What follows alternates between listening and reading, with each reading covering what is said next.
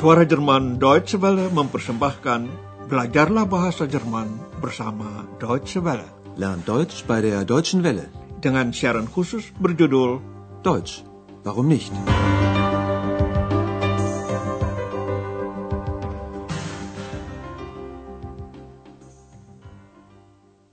Nah, saudara pendengar, yang dapat Anda ikuti hari ini adalah pelajaran ke-23 dari seri keempat.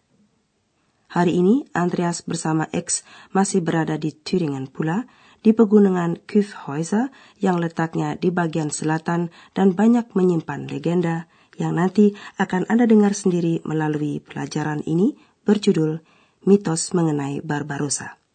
The Mythos von Barbarossa. Dengarkan bagian pertama legenda tersebut. Komm, Ex. Wir gehen zur Barbarossa-Höhle.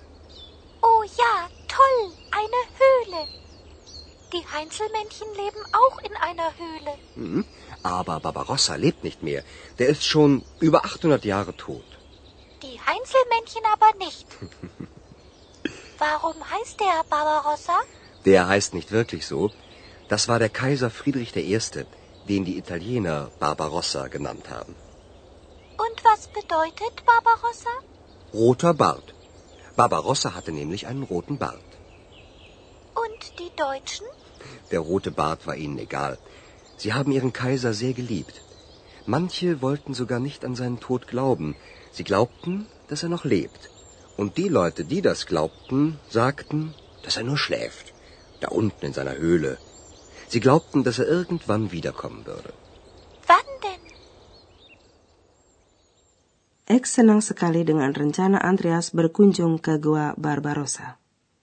Komm, Ex. Wir gehen zur Barbarossa-Höhle. Saudara masih ingat asal-usul X? Ya, X melompat dari buku dongeng mengenai kurcaci dari Köln. Bagi Andreas, dongeng mengenai kaum kerdil itu hanya cerita saja.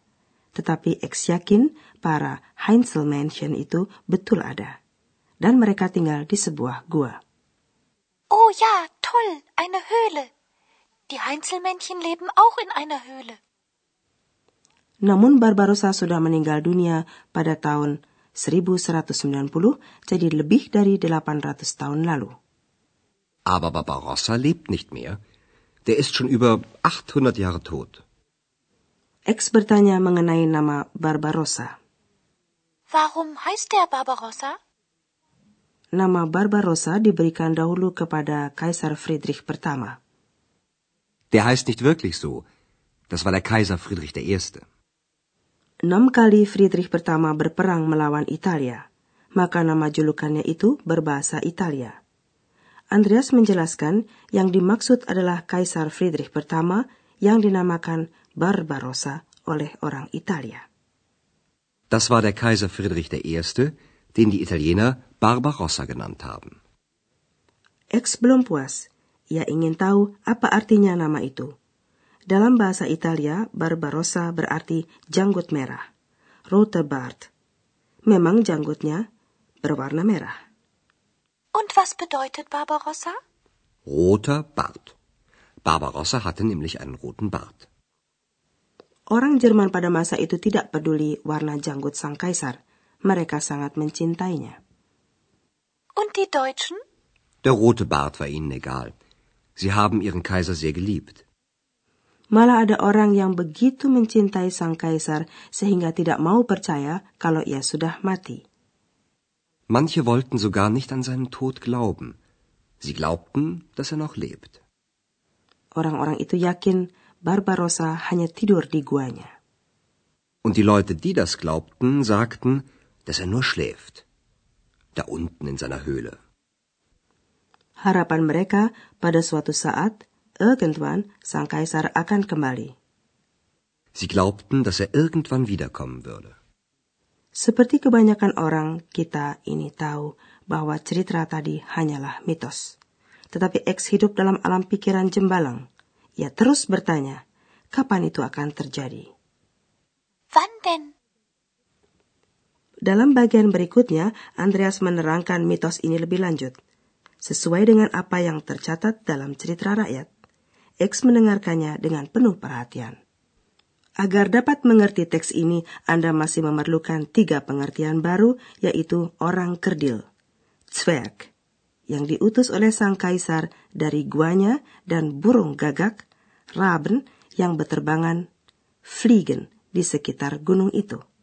Dengarkan peran apakah yang dimainkan orang kerdil dan burung gagak dalam legenda tersebut. Kaiser Barbarossa starb sehr plötzlich. Aber niemand wollte glauben, dass er wirklich tot war.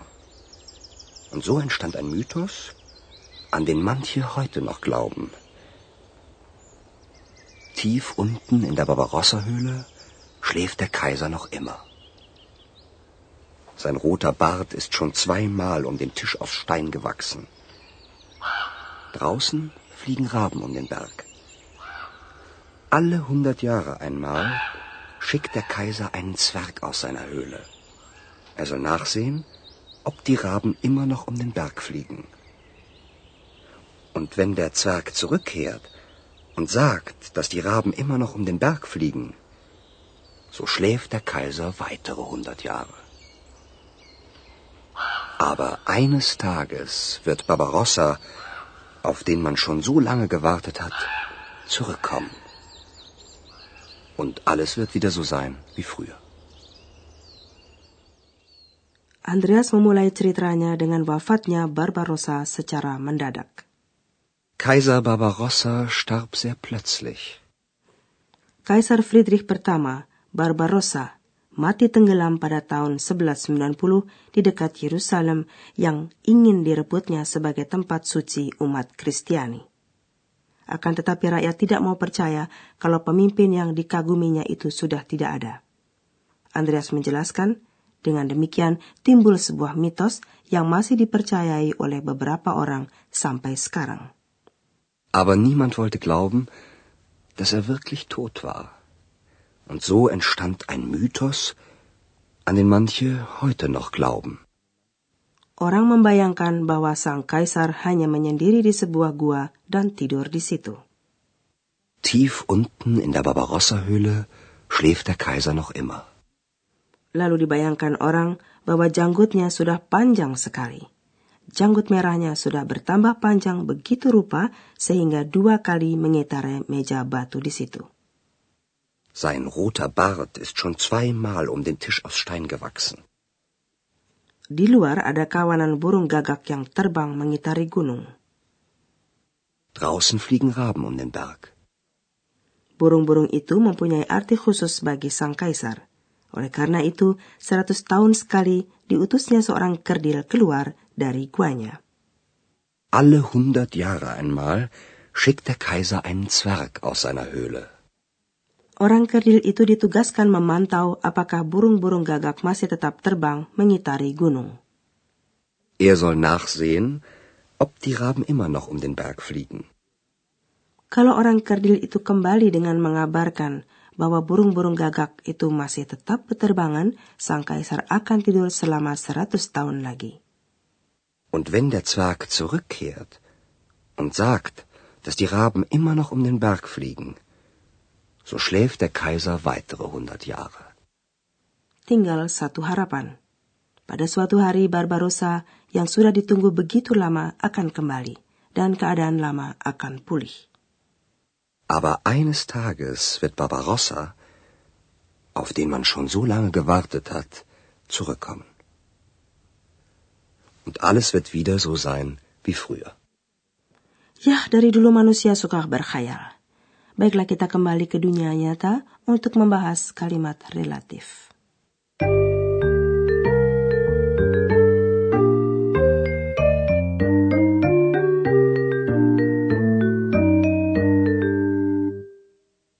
Melalui kalimat relatif, sesuatu hal atau seseorang diterangkan lebih lanjut. Dalam hal ini, dua pernyataan dihubungkan melalui pronomina relatif. Dengarkan terlebih dahulu contoh tanpa kalimat relatif. Das war Kaiser Friedrich I. Die Italiener haben den Kaiser Barbarossa genannt. Dalam kalimat relatif berikut ini, nomina Kaiser diterangkan lebih lanjut. Verba yang dipergunakan dalam kalimat relatif tersebut selalu bergandengan dengan kasus akusatif, dalam hal ini den Kaiser. Sebagai konsekuensinya, pronomina relatif pun harus berbentuk akusatif yang untuk nomina maskulin tunggal berbunyi den. Kalimat relatif tersebut diperdengarkan dua kali. Das war Kaiser Friedrich I., den die Italiener Barbarossa genannt haben. Das war Kaiser Friedrich I., den die Italiener Barbarossa genannt haben. Dengarkan satu contoh lagi juga dalam kasus akusatif. Verba yang dipergunakan dalam kalimat relatif terikat dengan preposisi tertentu. Glauben an. Inilah kedua kalimat lepas. So entstand ein Mythos. Manche glauben noch an den Mythos. Sekarang dengarkanlah kalimat relatif. Preposisi yang terikat dengan verba itu terletak di depan pronomina relatif. So entstand ein Mythos, an den manche noch glauben. So entstand ein Mythos, an den manche noch glauben.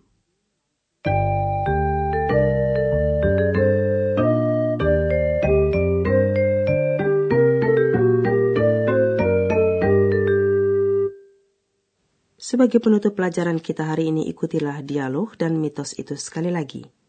Andreas dan X ingin mengunjungi Gua Barbarossa. Komm, Ex, wir gehen zur Barbarossa-Höhle. Oh ja, toll, eine Höhle. Die Heinzelmännchen leben auch in einer Höhle. Mhm. Aber Barbarossa lebt nicht mehr. Der ist schon über 800 Jahre tot. Die Heinzelmännchen aber nicht. Warum heißt der Barbarossa? Der heißt nicht wirklich so. Das war der Kaiser Friedrich I., den die Italiener Barbarossa genannt haben. Und was bedeutet Barbarossa? Roter Bart. Barbarossa hatte nämlich einen roten Bart. Und die Deutschen? Der rote Bart war ihnen egal. Sie haben ihren Kaiser sehr geliebt. Manche wollten sogar nicht an seinen Tod glauben. Sie glaubten, dass er noch lebt. Und die Leute, die das glaubten, sagten, dass er nur schläft, da unten in seiner Höhle. Sie glaubten, dass er irgendwann wiederkommen würde. Wann denn? Andreas menceritakan kembali mitos mengenai Barbarossa itu. Kaiser Barbarossa starb sehr plötzlich. Aber niemand wollte glauben, dass er wirklich tot war. Und so entstand ein Mythos, an den manche heute noch glauben. Tief unten in der Barbarossa-Höhle schläft der Kaiser noch immer. Sein roter Bart ist schon zweimal um den Tisch aus Stein gewachsen. Draußen fliegen Raben um den Berg. Alle hundert Jahre einmal schickt der Kaiser einen Zwerg aus seiner Höhle. Er soll nachsehen, ob die Raben immer noch um den Berg fliegen. Und wenn der Zwerg zurückkehrt und sagt, dass die Raben immer noch um den Berg fliegen, so schläft der Kaiser weitere hundert Jahre. Aber eines Tages wird Barbarossa, auf den man schon so lange gewartet hat, zurückkommen. Und alles wird wieder so sein wie früher. Kita berhenti dulu di sini. Sampai jumpa lagi. Auf Wiederhören.